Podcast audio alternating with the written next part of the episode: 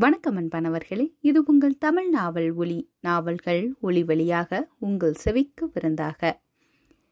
திரு. சு. சமுத்திரம் அவர்கள் எழுதிய இல்லம் தோறும் இதயங்கள். அத்தியாயம் ஏழு. ஒரு வார காலம் ஓடியிருக்கும். மணிமேகலை பொருட்காட்சி பார்ப்பதற்காக அனைவரையும் அழைத்துச் சென்ற அவள் தன்னைத்தானே பார்த்து கொண்டாள். இப்போது உலகமே வேறு விதத்தில். சில சமயம் தலைகீழாக தெரிந்தது. வீட்டுக்கு பின்னாலும் முன்னாலும் உள்ள பசுமையான மரங்களை பார்த்து ரசிக்கும் அவள் கண்களில் இப்போது பட்ட மரங்களே பட்டன. அணில்கள் ஓடிய இடங்களில் ஓனான்களைத்தான் பார்க்கிறாள். வீட்டு முசைத்தரையில் எங்கே கரை படிந்திருக்கிறது என்று கண்டு அதை ஈர துணியினால் துடைக்கும் அவள் இப்போது வெளியில் உள்ள தெருவில் உள்ள குண்டு குழிகளைத்தான் உற்று பார்த்தாள். முனிசிபாலிட்டியின் அதிகாலை சங்கம் முழங்கியதும் உடனே எழுந்து வீட்டு காரியங்களை கவனிக்க துவங்கும் அவள் இப்போது அந்த ஓசையை இலவு சங்காக நினைத்தாள். அருகே படுத்திருக்கும் கணவன் தொலைதூரத்தில் இருப்பது போலவும் தொலைதூரத்தில் உள்ள தந்தை அருகே இருப்பது போலவும் தோன்றியது.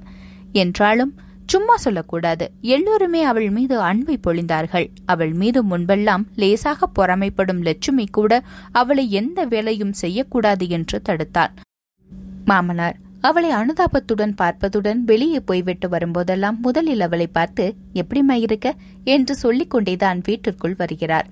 எப்போது பார்த்தாலும் ஸ்பேனர்களை எடுத்து வரும் அவன் இப்போது மல்லிகை பூ வாங்கி வருகிறான். சென்னையிலிருந்து வந்ததும் செய்தி ஊர்ஜிதமானதும் அதிகம் துடித்தவர்கள் குடும்பத்தினர்கள்தான்.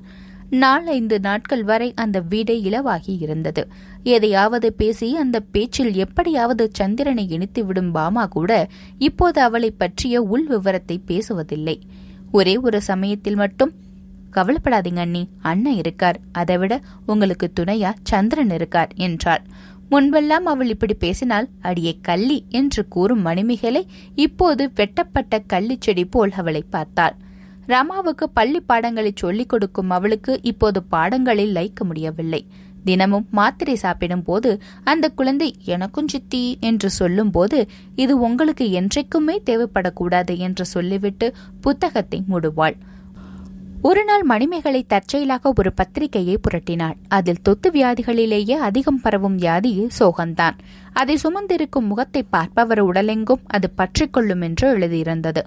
சில இலக்கிய வரிகளில் ஒருவரது மனோபாவத்தை அடியோடு மாற்றும் என்ற கருத்துக்கு உதாரணம் போல் இருந்த அந்த வரிகளை படித்ததும் மணிமேகலை வரிக்குதிரை போல் நிமிர்ந்து நின்றாள். இப்போது என்ன நடந்துவிட்டது? விடுதலை போரில் வீரனாக சிங்கமாக கச்சித்த சுப்பிரமணிய சிவாவுக்கு வரவில்லையா? ஆப்பிரிக்க நாட்டில் பெரும் வியாதிக்காரர்களுக்காகவே வாழ்ந்த ஆல்பர்ட் ஸ்பெச்சருக்கு வரவில்லையா?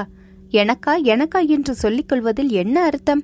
அந்த தியாகிகளை பார்க்கையில் நான் எம்மா தரம் அதோடு எனக்கு ஆரம்பம்தானே?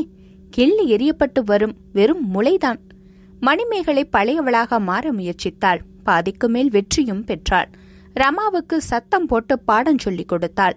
பாடங்களை படிக்காமல் அரட்டையடிக்கும் பாஸ்கரையும் சீதாவையும் பலமாக கண்டித்தாள். மாமனாருக்கு பால் கொண்டு வந்து கொடுத்தாள். கணவருடன் செல்லமாக சின்னிங்கினாள் அதே சமயம் முன்பிருந்த ஏதோ ஒன்று குடும்பத்தினரிடம் குறிப்பாக கணவரிடம் இல்லை என்பது போல் அவளுக்கு தோன்றியது. சீச்சி. காமல கண்ணுக்கு கண்டதெல்லாம் மஞ்சளாம் மணிமேகலை ஆராய்ச்சியில் இறங்கவில்லை. அதற்கு அவசியமும் ஏற்படவில்லை. ஒரு நாள். அதற்கு பிறகு வந்த நாட்களை எல்லாம் மாற்றிய ஒரு நாள். ராமபத்திரன் வீட்டிற்கு வந்திருந்தார். இப்போதெல்லாம் அவர் அடிக்கடி வருகிறார். மணிமேகலையிடமும் சகஜமாக பழகுகிறார். அவர் வந்திருந்த போது அவள் வீட்டுக்கு பின்னால் முருங்கைக்கீரை பறித்துக் கொண்டிருந்தாள்.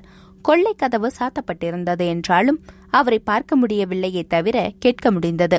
ராமபத்திரன் வீரபுத்திரன் போல் பேசினார். நான் நல்லதுக்கு தான் சொல்றேங்கிறது ஏன் உங்களுக்கு புரிய மாட்டேக்கு? இது மோசமானது.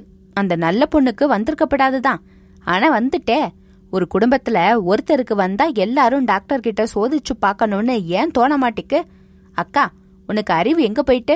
மச்சான் நீரு உன் புத்திய கடன் கொடுத்துட்டீரா? சரி உங்களுக்கு இஷ்டம் இல்லைன்னா வாண்டாம் என் மகளையும் பேரப்பிள்ளையும் தடுக்க உங்களுக்கு எந்த உரிமை இருக்கு? ஒன்னு கிடக்க ஒன்னு வந்துட்டா என்ன பண்ண முடியும்? வெள்ளம் வருமுன்னு அணப்போட வேண்டாமா? ஏ லட்சுமி ரமாசேகரோட பேசாம வீட்டுக்கு வந்துரு. நீ வாழ்ந்தது போதும். லட்சுமியே தந்தைக்கு பதில் கொடுத்தாள். உங்க வேலைய பாத்துக்கிட்டு போங்கப்பா. அவங்க படிச்ச ஆம்பளைங்க. அவங்களுக்கு தெரியாதா?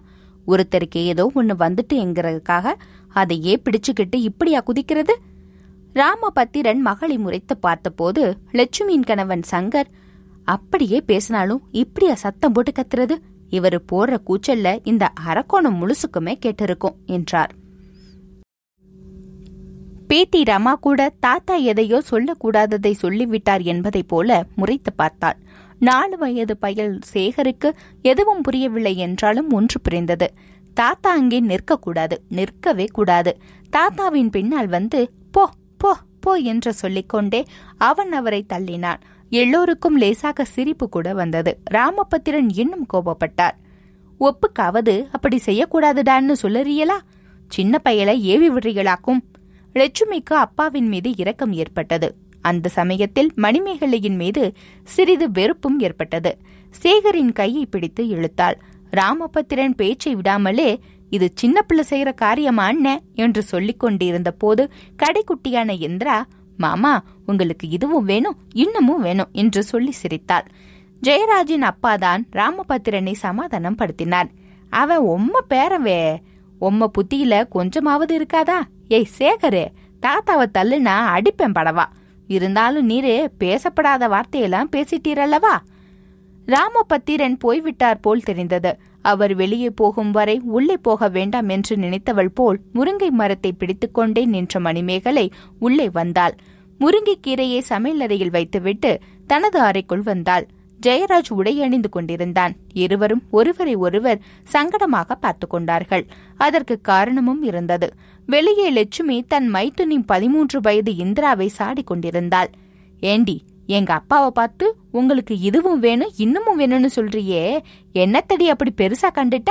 அவரு என்னத்தடி அப்படி பேசக்கூடாதத பேசிட்டாரு?